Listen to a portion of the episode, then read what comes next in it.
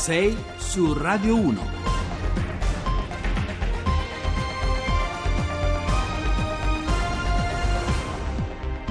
Bentrovati a 6 su Radio 1, buongiorno, giovedì 25 gennaio sono le 6 e 8 minuti, al microfono con voi Giovanni Acquarulo. C'è una notizia oggi, lo sapete, che campeggia dal tardo pomeriggio di ieri in apertura sulle homepage dei principali siti di news, non solo italiani, una notizia che viene dalla Cina dove un gruppo di ricercatori ha riprodotto due macachi identici, e cioè con le stesse informazioni genetiche dell'organismo di partenza, col sistema, col metodo di clonazione già usato con la pecora Dolly nel 1996. Un risultato storico storico raggiunto in ambito scientifico, ma che evidentemente spalanca enormi, enormi, profondissime implicazioni etiche e morali. Però prima ci occuperemo di Stati Uniti perché in questi giorni, un anno fa, si insediava alla Casa Bianca Donald Trump. Proveremo allora a raccontarvi cosa è successo allora in questi 12 mesi molto agitati, trascorsi tra guerre nucleari annunciate e crisi inciampi amministrativi per Trump quasi quotidiani. Poi nella seconda parte parleremo di partite IVA perché a ridosso delle elezioni c'è un pezzo di paese che sembra essere sempre più deluso e arrabbiato a causa di tasse e burocrazia. In chiusura torneremo invece sui linguaggi della politica. Ieri ci siamo occupati della lingua, oggi ci occuperemo dei simboli, dei simboli elettorali, per capire se oggi i loghi che troveremo poi sulle nostre schede conservano eh, la forza evocativa, la densità, il senso di appartenenza dei vecchi simboli del passato. Allora, subito i nostri contatti, vi ricordo che il nostro contatto telefonico per sms, messaggi WhatsApp e anche messaggi vocali è il 335 699 2949 poi i canali social dove scriverci, le pagine Facebook e Twitter di Radio 1 Rai, su Facebook e sul sito di Radio Rai. Siamo anche in diretta streaming con la nostra radiovisione. Siamo qui, vi aspettiamo. 6 su Radio 1. E allora parlavamo di Trump, di come un anno fa nessuno, praticamente nessuno, sapesse un po' bene cosa aspettarsi da un presidente che eh, pensava ad alta voce sistematicamente, ecco un alieno, un alieno atterrato alla Casa Bianca che è stato capace di destrutturare nel bene e nel male tutte le liturgie di Washington e del ceto politico statunitense.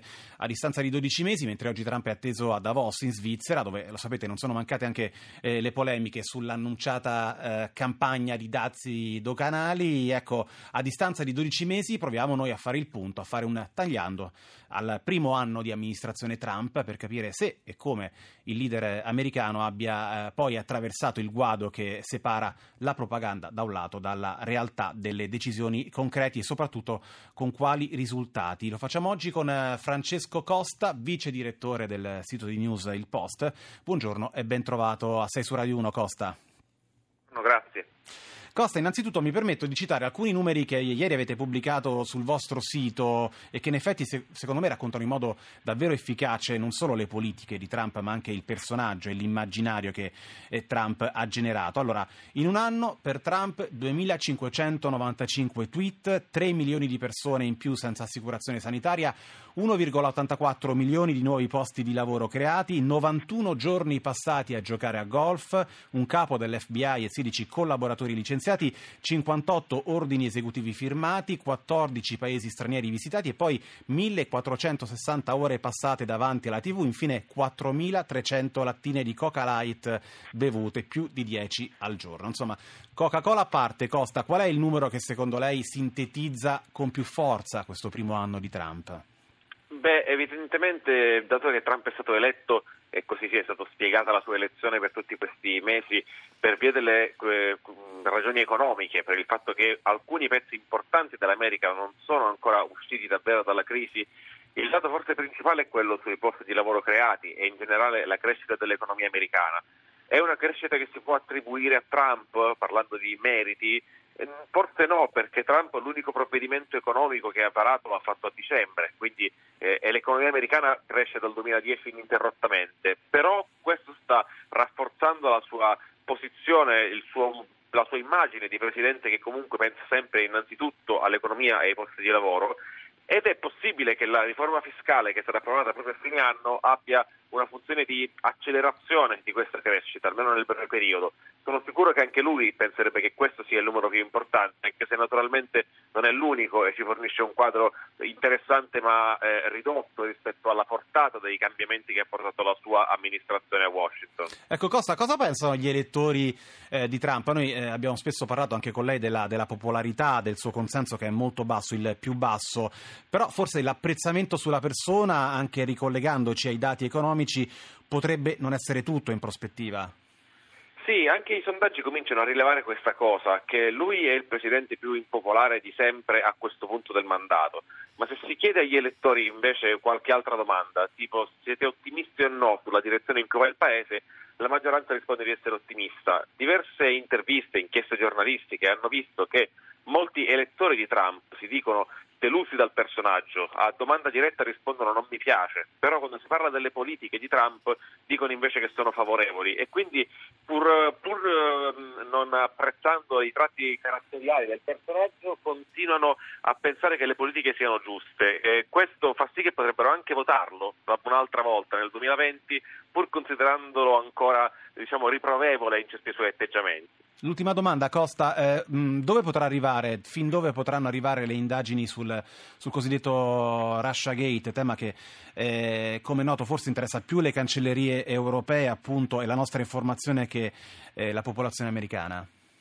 Beh, può arrivare ancora parecchio lontano. Sono tre filoni di indagine: l'interferenza della Russia, la presunta collaborazione del comitato elettorale di Trump e la presunta ostruzione alla giustizia. Questo terzo filone sembra sia il più vicino a concludersi e sembra che il procuratore Mueller voglia arrivare innanzitutto a interrogare Trump, a sentirlo, ma eh, ce ne sono altri due, quindi anche se Trump dovesse essere interrogato, come eh, lui stesso ieri ha detto di essere disposto a parlare con Mueller, ci sono comunque altri due filoni piuttosto corposi e lunghi. Eh, è un'inchiesta che può metterlo in grande difficoltà politica, ma anche una difficoltà eh, giudiziaria, visto che il, il procuratore Mueller potrebbe anche tentare di fare per la prima volta un rinvio a giudizio del Presidente degli Stati Uniti. Allora, grazie, grazie Francesco Costa, vice direttore del sito di News Il Post, grazie per essere stato ancora una volta con noi eh, in questa mattinata quando sono le 6.15 così presto. Grazie ancora, buona giornata e buon lavoro Costa. In Negrita sono le 6.18, adios paranoia e allora ve l'abbiamo anticipato in apertura mentre vi accompagniamo in questa giornata che comincia. C'è una notizia che da ieri ha ripreso ad alimentare un po' i fantasmi sulla, sulla clonazione umana, fantasmi che agganciano evidentemente a livello profondo tutto, tutto, un immaginario collettivo fatto non solo di fantascienza ma anche di domande che sono molto legittime sulla direzione di marcia della ricerca scientifica, sui limiti, sui limiti interni alle prospettive più avanzate delle biotecnologie. Lo sapete, un gruppo di ricercatori in Cina è riuscito per la prima volta a clonare due primati non umani, due macachi che ieri erano su tutti i siti di news e oggi li ritroviamo fotografati in apertura su tutti i giornali. Ecco, lo hanno fatto utilizzando la stessa tecnica sfruttata per la eh, pecora Dolly in Scozia più di vent'anni fa. Il risultato è ritenuto davvero storico negli studi sulla clonazione in futuro potrebbe anche portare alla produzione di primati geneticamente identici per studi in campo medico, in particolare sull'Alzheimer o nello studio del trattamento del Parkinson o in particolare eh, negli studi contro alcune forme di tumore. Il sistema utilizzato però ha comportato numer- numerosi fallimenti e anche diverse complicazioni, per cui è ancora presto per parlare di una tecnica affidabile che possa essere applicata su larga scala anche ad esempio, ed è qui che tocchiamo il vero nervo scoperto, un nervo etico, morale, filosofico, giuridico, anche per gli esseri umani. Allora, di tutto questo ne parliamo stamattina, o meglio cominciamo a parlarne perché il tema è davvero enorme, con Edoardo Boncinelli, genetista e divulgatore scientifico. Buongiorno e benvenuto a Radio 1. Buongiorno, buongiorno. Allora, Boncinelli, innanzitutto leggiamo su molti giornali eh, forse con una semplificazione un po' affrettata, di passo in avanti verso la clonazione umana, quella che eh, si definisce clonazione umana a fini riproduttivi. Ecco, quanto è vicina a questo punto, professore, perlomeno in linea teorica, eh, possiamo disegnare un arco temporale, questione di qualche anno, oppure eh, si tratta appunto di una semplificazione un po' frettolosa? Ma guardi, è un esperimento fatto sui macachi che ha uno scopo preciso, come ha detto lei, di avere due scimmie identiche per farci gli esperimenti. Eh, ma sull'uomo non si fanno gli esperimenti, quindi la clonazione umana non è in gioco. Quello che è in gioco è una cosa ancora più importante, che è quella di modificare il nostro genoma per produrre individui umani, diciamo, come ci piace a noi, in maniera che queste caratteristiche passino al figlio e al nipote. Quindi c'è molto di più in ballo che non una clonazione umana, che è un termine che non si capisce proprio a, a, dove, dove, potrebbe portare. Ecco, lei Boccinelli sta precisando una questione diciamo, preliminare di metodo, che però eh, forse è parte del problema, ci aiuta anche a fare un po' di chiarezza, perché eh, credo anche fra i nostri radioascoltatori molti avranno pensato che dopo il caso della pecora Dolly una pratica simile fosse stata in qualche modo vietata, invece, eh, o perlomeno fortemente limitata a livello legislativo. Invece quello che sta dicendo lei è che un conto è parlare di clonazione animale, un conto è parlare di clonazione umana a fini terapeutici legale in alcuni alcuni paesi come la Gran Bretagna, un conto di clonazione umana a fini riproduttivi che resta vietata e sanzionata in moltissimi stati, è così?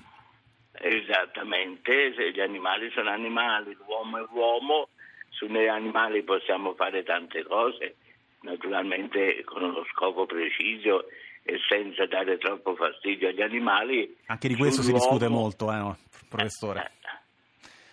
Eh, ma si discute tanto per, per fare, per passare il tempo, perché eh, ormai sono 30 anni che le pratiche degli esperimenti sugli animali sono fissate ed è giusto così perché è aumentata molto la nostra sensibilità riguardo al dolore degli animali. Poiché noi siamo esseri umani, quello che è in gioco e che avverrà eh, non so quando, ma relativamente presto, è invece la eh, preparazione di esseri umani con certe caratteristiche, o più longevi o più resistenti a certe forme di tumori o, o, o qualche altro, ma insomma fare due uomini identici non ha assolutamente senso.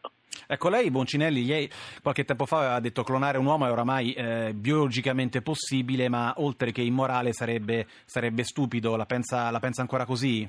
Assolutamente, che cosa ci faccio di due Boncinelli o di, o di due... Eh, eh due Giovanni Acquarulo, ad esempio, due conduttori.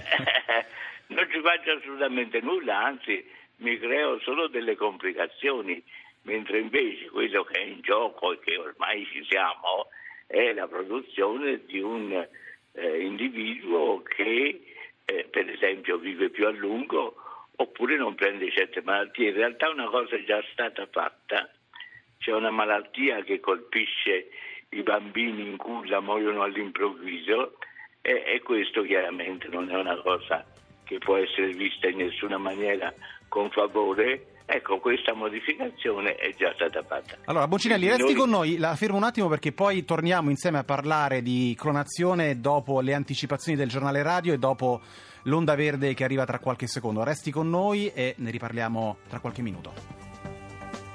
Rai Radio 1